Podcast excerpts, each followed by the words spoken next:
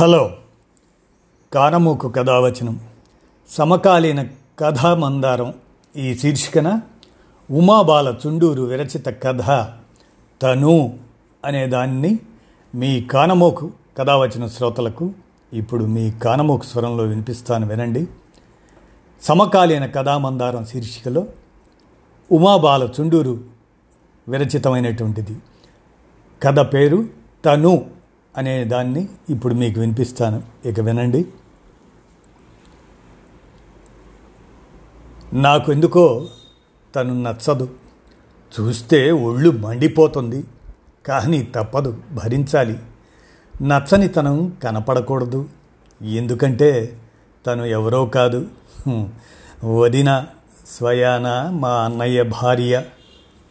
పెళ్ళై వచ్చినప్పటి నుండి మహాతల్లి అందరి మన్ననలు పొందేసింది. మేము నలుగురం ఇద్దరు అన్నయ్యలు నేను చెల్లి. పెద్దన్నయ్యకి మాత్రమే పెళ్ళయింది చిన్నన్నయ్య జాబ్ కోసం ట్రై చేస్తున్నాడు.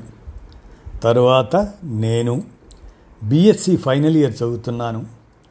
చెల్లెలు తొమ్మిదో క్లాస్ చదువుతుంది. నాన్నగారు లెక్చరర్గా పనిచేసి రిటైర్ అయ్యారు. అమ్మ హౌస్ వైఫ్. వదిన కూడా జాబ్ చేస్తుంది టీసీఎస్లో. అన్నయ్య కూడా సాఫ్ట్వేర్ ఇంజనీర్ మైక్రోసాఫ్ట్లో చేస్తాడు. ఈ సంబంధం కూడా ఎవరో తెలిసిన వాళ్ళ ద్వారా వచ్చింది. వదినకి ఒక తమ్ముడు. కుటుంబం బాగుండి అన్నీ అందరికీ నచ్చి మొత్తానికి పెళ్ళైపోయింది. వదిన చాలా బాగుంటుంది. అదేంటో తన తమ్ముడు ఇంకా అందగాడు.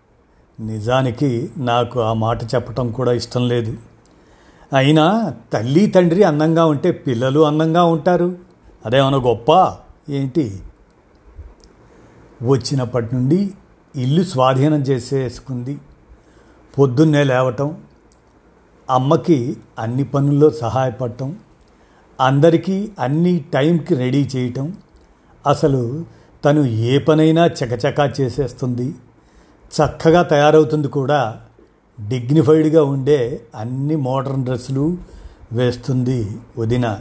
చీరలు కడుతుంది. వంట అయితే బ్రహ్మాండంగా చేస్తుంది. అమ్మ ట్రెడిషనల్ వంటలు చేస్తే ఈవిడ అన్ని రకాల బిర్యానీలు ఫ్రైడ్ రైసులు మసాలా కూరలు చపాతీలు అదరగొడుతుంది. ఇక చిన్నయ్య చెల్లెలైతే ఆవిడకి ఫ్యాన్స్ అయిపోయారు. అమ్మా నాన్నగారు ప్రతిదానికి అమ్మా శుచి అమ్మా శుచి అని పిలవడమే. ఆవిడ సలహాలు తీసుకోవడమే. ఆవిడ పేరు సుచిత్రలేండి. అసలు ఉద్యోగానికి వెళ్ళి వచ్చి ఇంట్లో పనులు చేస్తూ అందరికీ హెల్ప్ చేస్తూ అంత ఓపిక ఎలా ఉంటుందో అర్థం కాదు నాకు. నా పనులు నేను చేసుకొని కాలేజీకి వెళ్ళి వచ్చేసరికే నా పని అయిపోతుంది. ఈవిడ వచ్చాక నా ప్రాముఖ్యత తగ్గిపోయింది ఇంట్లో. నేను పొద్దున వంటింట్లోకి వెళ్ళబోతుంటే వదిన మాట వినబడుతుంది. పోనీలేండి అత్తయ్య పడుకోనివ్వండి సునీతని. ఇప్పుడే కదా ఎంజాయ్ చేసేది. మన ఇద్దరం చేస్తున్నాం కదా అంటూ నన్ను సపోర్టు చేస్తున్నట్లుగా అమ్మని బుట్టలో వేసుకుంటుంది. అంతా నటన. నెమ్మదిగా తన స్థానాన్ని బలోపేతం చేసుకుంటుందేమో అనిపిస్తుంది నాకు. మెల్లమెల్లగా ఇల్లు పెత్తనం అంతా హస్తగతం చేసుకున్నా ఆశ్చర్యపోనవసరం లేదు. నేను అసలు తను మాట్లాడినా ఊ" అంటాను కానీ మా చెల్లిలా ఓ వెనకబడి తిరగను. అదేంటో అమ్మ కూడా టీవీ సీరియల్స్లో అత్తగారిలాగా సూటి పోటీ మాటలు అస్సలు మాట్లాడదు కోడలతో. ఈవిడ అంజలీదేవి. నేను నెమ్మదిగా అమ్మకేమైనా ఆవిడ మీద చెప్పబోయినా? అమ్మా చాలే ఊరుకో వదిన్ని ఏదైనా అనుకుంటే కళ్ళు పోతాయి అంటుంది. ఎంత మంచి పిల్లో అదృష్టం బాగుండి మన ఇంటి కోడలైంది అని మెచ్చుకుంటుంది. సావిత్రి పిన్ని కోడలు చూసావా వచ్చిన రెండు నెలలకే ఆఫీస్ దూరం అయిపోయింది అన్న వంకతో వేరే ఇల్లు తీసుకొని వెళ్ళిపోయింది వీళ్ళకి దూరంగా. వదిన ఆఫీసు దూరమే. అయినా పిల్ల ఎంత చక్కగా పొద్దున్నే లేచి తనకి వీలైనంత పని చేసి ఆఫీస్కి వెళ్తుంది. ఇంకెప్పుడు ఇలా పితురులు చెప్పకు అని నన్ను వాయించింది అమ్మ. మా అమ్మ అమాయకురాలు. లేకపోతే ఎవరిలోనైనా ఇన్ని మంచి గుణాలు ఉంటాయా? అందులోనూ కోడల్లో. చూస్తా నాకు అవకాశం రాదా? ఈ ఈవిడ నిజ స్వరూపం ఇది అని అందరికీ చెప్పి బయట పెట్టకపోతానా? అని ఎదురు చూస్తున్నాను. నేను ఒకరోజు నా రూములో ఫోన్ చూసుకుంటుంటే ఆవిడ తన రూము బాల్కనీలో నిలబడి మాట్లాడుతుంది ఎవరితోనో. రాత్రి ఎనిమిది ఉంటుంది నేను కొంచెం కిటికీ దగ్గరికి వచ్చి చెవులు నెక్కబొడుచుకొని విందామని ప్రయత్నించాను. అమ్మా! అంటుంది మాటల్లో. వాళ్ళ అమ్మతో మాట్లాడుతుందనుకుంటా ఇంకాస్త దగ్గరికి వెళ్తే వినిపిస్తుంది స్పష్టంగా. అమ్మా! ఎన్నిసార్లు చెప్పాలి? నాకు టైం ఉండటం లేదమ్మా. నేను రాలేను. నేను ఇప్పుడే నీ అకౌంట్కి యాభై వేలు ట్రాన్స్ఫర్ చేస్తున్నా. మనం చూసాం కదా కిందటి వారం జిఆర్టీలో ఆ హ్యాంగింగ్స్ కొనేసాయి. నలభై వేల్లో వస్తాయి. మిగిలిన డబ్బుతో మనం చూసిన డ్రెస్ కూడా కొని. డ్రెస్ సైజ్ తీసుకెళ్ళటం మర్చిపోకు. రేపు చేసే షాపింగ్ నేను ఎలాగో నీ దగ్గర నుండి తీసుకుంటాలే. అవును తమ్ముడి సంగతి ఏమైంది? నా మాట వినమ్మా. అమ్మాయి చాలా మంచిది. ఈ కాల పిల్లల్లా కాదు. తమ్ముడికి కూడా నచ్చింది కదా. మరోసారి ఆలోచించండి. ఉంటాను. భోజనం టైం అయింది మరి అని ఇంకేదో మాట్లాడుతుంది. అమ్మా నా కళ్ళు మెరిశాయి. అమ్మ దగ్గరికి పరిగెత్తాను. అమ్మ తన రూమ్లో బట్టలు మడత పెడుతుంది. పక్కన కూర్చొని పూసగుచ్చినట్టు మొత్తం చెప్పేశా. కళ్ళు చేతులు తిప్పుతూ యాభై వేలు పంపిందమ్మా ఏదో కొనమంటుంది గోల్డ్ అనుకుంటా అన్నాను. అమ్మ మొహంలో కొంచెం రంగులు మారటం నా దృష్టిని దాటిపోలేదు. అయినా అమ్మ వెంటనే తేరుకొని ఊరుకో అలా విన్న వెంటనే మనం ఏదేదో ఊహించుకోకూడదు.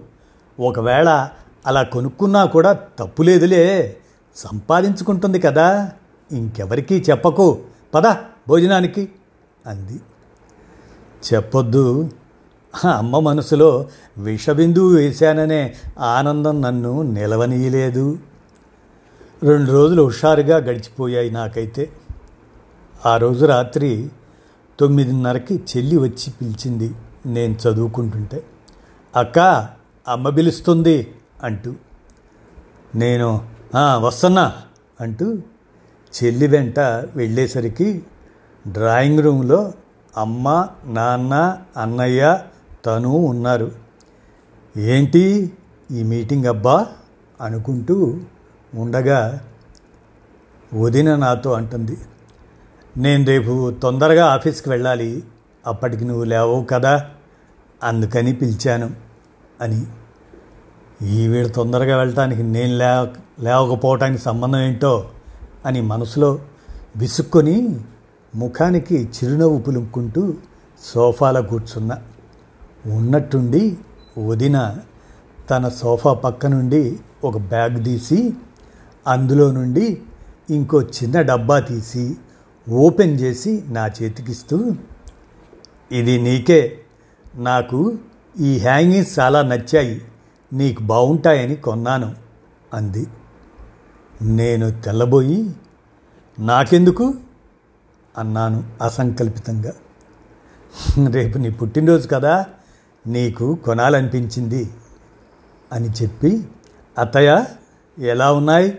అని అమ్మని అడిగింది చాలా బాగున్నాయి దిట్టంగా అంది అమ్మ. నేను అమ్మ వైపు చూడలేకపోయా. నేను క్రితం శనివారం చూశాను అత్తయ్య మువ్వలతో చాలా అందంగా అనిపించాయి. మన సునీతకు బాగుంటాయని పుట్టినరోజు కూడా వస్తుంది కదా అని నిన్ననే అమ్మకి చెప్పి ఫోటో పంపించి తన చేత కొనిపించాను అని చెప్తుంది. ఇదిగో ఈ డ్రెస్ కూడా నీకే. నీకు తెలియకుండా నీ డ్రెస్ ఒకటి దొంగతనంగా సైజుకని పట్టుకెళ్ళాను. నీకు సర్ప్రైజ్ ఇవ్వాలని అంది నవ్వుతూ. నా తల కిందకి వాలిపోయింది. ముఖ్యంగా ఇంకో విషయం చెప్పాలని మిమ్మల్ని అందరినీ పిలిచాను. మావయ్య అత్తయ్య మీ అబ్బాయికి తెలుసు అనుకోండి. కానీ మీరు ముఖ్యం కదా. మా తమ్ముడు విహారీ తెలుసు కదా మీకు? బాంబేలో ఓఎన్జీసీలో జాబ్ చేస్తున్నాడు. వాడికి మన సునీత చాలా నచ్చిందట. మా తమ్ముడు చెప్పగానే నాకు ఎంతో సంతోషం వేసిందో మీకెవ్వరికీ అభ్యంతరం లేకపోతే పెళ్ళి చేసుకుంటాడట. కోర్స్ సునీత అంటే మా ఇంట్లో అందరికీ ఇష్టమే. చాలా నెమ్మదని మనం పది మాటలు మాట్లాడితే తనో మాట మాట్లాడుతుందని.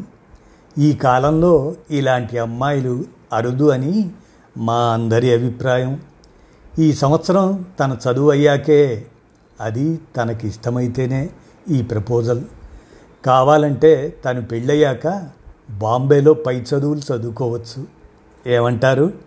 మీరంతా చెప్పండి అంటూ నా దగ్గరికి వచ్చి నా చెయ్యి పట్టుకుంది. నేను అప్రయత్నంగా లేచి నిలబడ్డాను. నా కళ్ళల్లోకి చూస్తూ నీకిష్టమైతేనే సుమా కావలసినంత టైం తీసుకొని ఆలోచించుకో అంది స్నేహంగా నా చెయ్యి నొక్కుతూ నేను గభాలన తనను కౌగిలించుకున్నాను. తను నాకేదో ఖరీదైన గిఫ్ట్ ఇచ్చినందుకు కాదు. తన అందమైన తమ్ముడిని నాకు ఆఫర్ చేస్తున్నందుకు కాదు.